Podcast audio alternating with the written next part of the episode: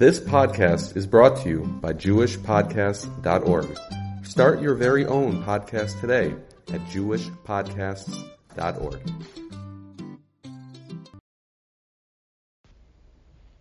Many of our Bali Machshav, our Jewish philosophers, have tried to define, help us understand exactly what the difference is between Emunah and Bitachon. We know that Emunah and Bitachon are basic tenets of our Emunah, our faith. We know that there are fundamental principles, fundamental values in what we believe in. But many of the Bali Machshav have tried to understand, tried to define exactly what Emunah and Bitachon are. Are they two tiers? Are they two levels? Is one a b'di'evid, a less preferable way, and one a lechatchila, a more preferable way? How are we to understand what emuna and bitachon are, and how can we channel our emuna and bitachon and strengthen our emuna bitachon to become closer to Hashem? You of course never have to look further than Chovas Halavavos by Rabbeinu Bachya or Emuna Bitachon by the Chazon Ish to get this conversation started. But I wanted to share with you a, a fantastic insight of Rav Shimshon David Pincus Atzal in a Sefer on Emunah that was written posthumously, in which he, uh, his sons took the tapes and collected his thoughts based on shiurim that he had shared. And I'd like to share with you an insight that he had provided based on a Gemara, which can begin this conversation of understanding exactly what Emunah and Bitachon are. And the Gemara that he quotes is uh, Gemara in Tainis Daf Hey Amud Aleph, in which the Gemara records a fascinating story of Rebbe Lazar ben Pedas. Rebbe Lazar ben Pedas was an extremely poor individual, and uh, in order to be maintain his health, he had to bloodlet. It was a common practice at the time. They thought that that was a way to get rid of uh, a plague or a disease, and they would bloodlet after they would blood that, they would have to eat a good meal. But unfortunately, uh, Rabbi Lezer Badas was an extremely poor individual. He's an impoverished person and didn't have what to eat. And so instead, in order to try and regain his strength, he ate a head of garlic. Of course, by eating a head of garlic, he became weak and fell asleep. And during his slumber, Chazal observed and witnessed some unusual behaviors that came out of Rabbi Lezer ben Padas. While he was sleeping, he initially cried. He then subsequently laughed. And finally, before he would wake up, there was a spark of fire that emanated from his forehead. Chazal were perplexed and wanted to know what exactly happened in this dream of Rabbi Lazar ben Pedas, quoted in this Gemara in Tainis, Chafayim and Aleph. And when he awoke, they inquired, What happened? Why'd you cry? Why'd you laugh? Why was there a spark coming out of your forehead? What exactly happened? And he explained as follows. He said, HaKadosh Baruch Hu was sitting with him and asked him, and he asked HaKadosh Baruch Hu, how long am I going to suffer in poverty? How long do I have to suffer in poverty, impoverished? And he answered Elazar, do you want me to redo the entire world so that perhaps maybe you'll be born under a different mazel of prosperity? Is that what you want me to do? To which Rabbi Elazar ben Pedas responded, Are you saying it's just perhaps? In which case, Rabbi Elazar ben Pedas wasn't necessarily willing to push it if he wasn't even guaranteed to become a wealthy individual under this new mazel. And so therefore, he asks him a new question. He says, let me ask you a question. How much longer do I have to live? Is the majority of my life ahead of me? Or is the majority of my life behind me? And HaKadosh Baruch Hu responds, well, you've already lived most of your life. To which Rabbi Elazar ben Pedas begins to cry, realizing most of his life has already happened. Finally, Rabbi Elazar ben Pedas says, if that's true, I don't want to change anything around. I'm happy with my accomplishments, but I am interested in knowing what the rewards that I'm going to be getting in the next world. So HaKadosh Baruch Hu says, as a reward for being happy and satisfied with your lot in life, I'm telling you that in Olam Haba, I'm going to give you 13 rivers full of balsam oil, as big as the Euphrates, as big as the Tigris, for your pleasure. At which point, when he hears this tremendous schar, the reward that is waiting for him in Olam Haba, then Rabbi Lazar began to laugh. And then he said to him, Is that all I'm going to receive? What, what, and Akash Baruch responds, What am I going to leave for everybody else? If I give you everything, what are you, what are you going to leave for your colleagues? To which Rabbi Elazar ben Pedas says, Am I talking to a man who doesn't have infinite abilities, who isn't capable of providing for all? To which HaKadosh Baruch Hu tapped him on the forehead with his finger as if shkoyach, and at the same time struck him with an arrow that caused him to have that fire emanating from Elazar ben Pedas. Obviously, there's a lot to unpack here in trying to understand exactly what happened. Why was it that Rebbe Lazar gave in initially? Why did he push HaKadosh Baruch when it came to Olam Haba? He seems to ask a really great question as if HaKadosh Baruch Hu has limits. HaKadosh Baruch Hu isn't infinite. HaKadosh Baruch Hu is going to respond by saying, if I give you everything, I can't give to others. It seems to be a pretty reasonable inquiry that Rebbe Lazar ben Padas seems to say. And then the reaction of HaKadosh Baruch Hu to on the one hand give him a little tap on the fart as if he's saying that's a good one, and at the same time giving him a little zetz telling him, you know what, you better slow down, hold your horses. What exactly is going on here? Rav Pincus wants to suggest a fascinating insight into this dialogue that will help us begin to appreciate and understand what emuna and bitachon are. And he explains that when Hakadosh Baruch Hu said to him, "What do you want me to do? You want me to go ahead and you want me to change everything?" And Rebbe Elazar ben Pedas says, "Well, for a perhaps, for a maybe, for a safek, mm, I'm not sure," and he kind of leaves it alone. All of a sudden, when it comes to his schar, all of a sudden when it comes to his reward in Olam Haba, there's no holds barred. Rebbe Elazar ben said, "That's it." I really appreciate the schar, but that's it. You can do so much more. And what happens? What, what's the response? What's the reaction of Hashem? He gives him a shkoyach, but he also shoots the arrow, which causes him to have this spark. You know what Hakadosh Baruch Hu? You know what his reaction is, and why on the one hand he was pleased, and on the other hand he had to teach Rebbe Elazar ben Pedas a lesson, is because Hakadosh Baruch Hu was communicating to Rebbe Elazar ben Pedas the following. On the one hand, he was so incredibly pleased by virtue of the fact that this human being was able to recognize that HaKadosh Baruch Hu is unlimited, that HaKadosh Baruch Hu has infinite power, he has infinite blessings that he can bestow on other people, he has incredible things that he can share with everyone. On the other hand, HaKadosh Baruch Hu asks himself Kiviyachol and gives that little spark to Rebbe Elazar ben Pedas and says, well, if it's true, Rebbe Elazar ben Pedas, if it's true that you believe that I'm unlimited, how come you didn't push me harder when we talked about Olam Hazeh? How come you refrained? How come you gave up so easily? Why is it that when you were talking about your poverty, when you were talking about your feelings of being impoverished, when I couldn't guarantee, so to speak, all of a sudden you gave up? How come you believed so confidently in my infinite capabilities, so to speak, in Olam Haba, but you're not willing to believe in those same capabilities in Olam Hazeh? Fascinating, fascinating response. And what this highlights ultimately is what Emunah and Bitachon are all about. You see, sometimes, sometimes we, we're aware of HaKadosh Baruch Hu. We know that HaKadosh Baruch Hu exists. We know that Hashem created the world. What we're missing sometimes is the tangible reality that HaKadosh Baruch Hu is constantly in our lives.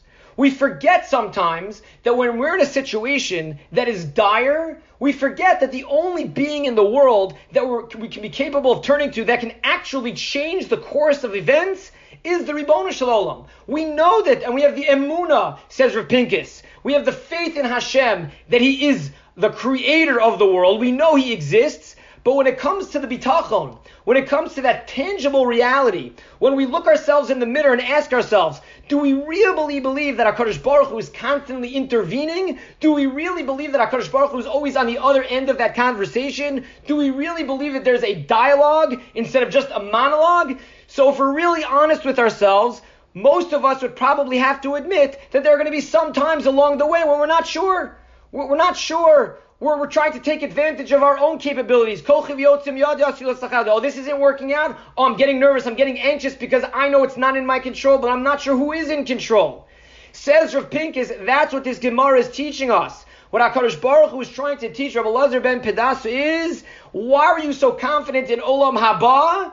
Why not be more confident in Olam Hazeh? You could have asked me for the same things. You could have pushed back on me for those same material things in this world, the same way you pushed back on me when it came to the spiritual world. Had you said to me, HaKadosh Baruch Hu, yeah, I believe that you have infinite capabilities and you can give me a wealth just like you gave other people wealth. I know that you can do it in this world just like you can give me unlimited bounty of pleasure and bracha in the next world. Why not give it to me here as well? But Rebbe Elazar ben Pedas had retreated. Rebbe Elazar ben Pedas was not willing to push as hard as he could in the same way that he was willing to push when it came to Olam Haba. So on the one hand, HaKadosh Baruch Hu gives Rebbe Elazar ben Pedas a pat on the back for displaying a certain level of emuna, an awareness in Olam Haba that there was an infinite amount of pleasure and bracha that he could be bestowed upon. But at the same time, he shot that arrow to give him a little bit of an awakening, to give him a little bit of a wake up call to realize whatever you believe is in Olam Haba, the same thing could be true if you only believed in me in this world as well.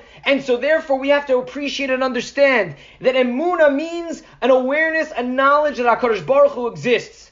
A bitachon means that we have a tangible awareness and reality that He's constantly in our lives, that we can dive in before Him. I'll share with you an incredible story of what this looks like, a modern day example that I just recently read. There's a great book that I highly recommend by uh, Rabbi Nachman Seltzer uh, of the stories of Rabbi Yehoshua Liff, the uh, Rosh Yeshiva of Ner Yaakov. Uh, he had an inc- has an incredible life of having experienced so many different Gedolim. And a story I read really typifies and highlights what it means to have real bitachon, what it means to understand and realize that there's a HaKadosh Baruch who didn't just create the world, but that he's constantly involved in our lives and that it's a tangible reality as if he's mamish standing in front of us.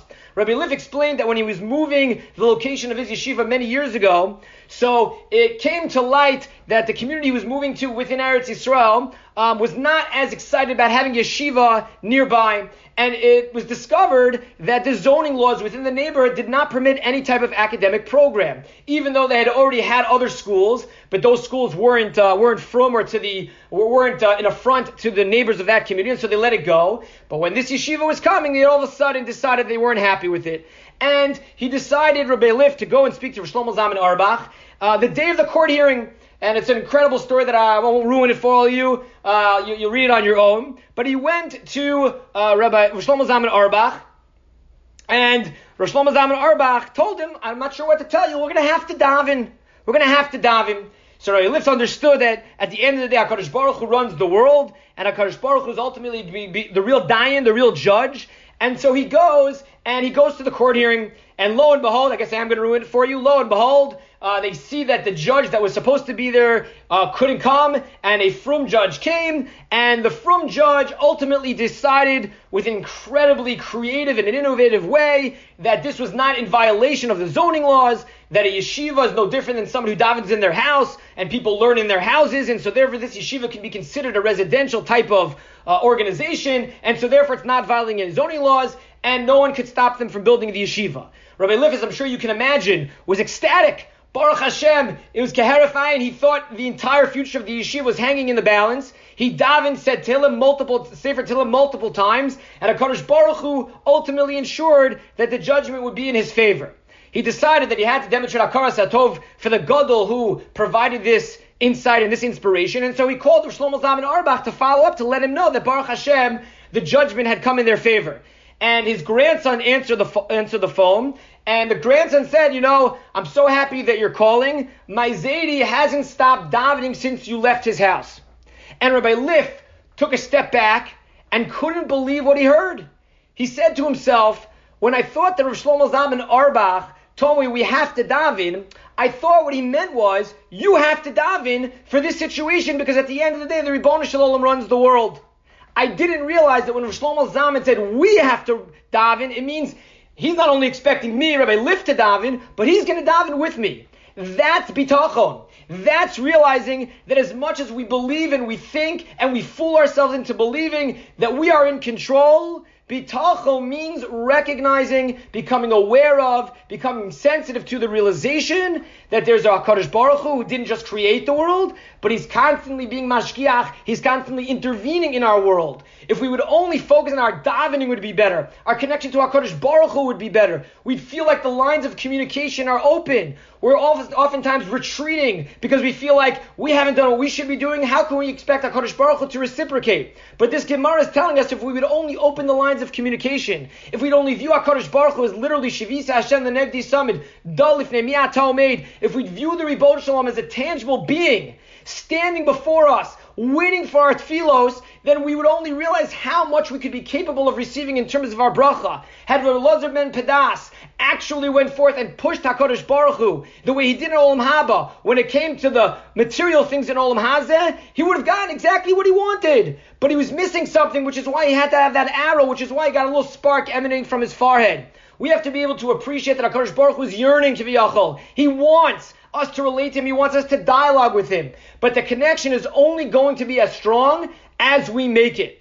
The, the avoda that we have is to not only be aware of Hakadosh Baruch Hu as a creator, but to have the bitachon, the recognition, the awareness, and to drill and embed within us and within our children that Hakadosh Baruch Hu is constantly in our lives, constantly being the mashgiach, constantly intervening. One of my kids loves to quote one of her teachers to say, you know, tell Hashgacha Pratis stories, and they don't call them Hashgacha Pratis stories, they call them open Hashgacha Pratis stories. Because every single thing in the world is Hashgacha Pratis. Every single thing that's going on in this world is by direct uh, intervention of Hashem. He's causing the current. He's directing the world. He's making the big decisions. We don't notice it all of the time, so when we do, that's an open hashgacha pratis. But we have to begin to sensitize ourselves, to become more aware, to extend those antennas a little bit further, and to be able to appreciate that there isn't just a Hakadosh Baruch who created the world, but there's a Hakadosh Baruch Hu who we believe intervenes in the world, and that perhaps, based on Rav Pincus' suggestion, is the difference between emuna and bitachon.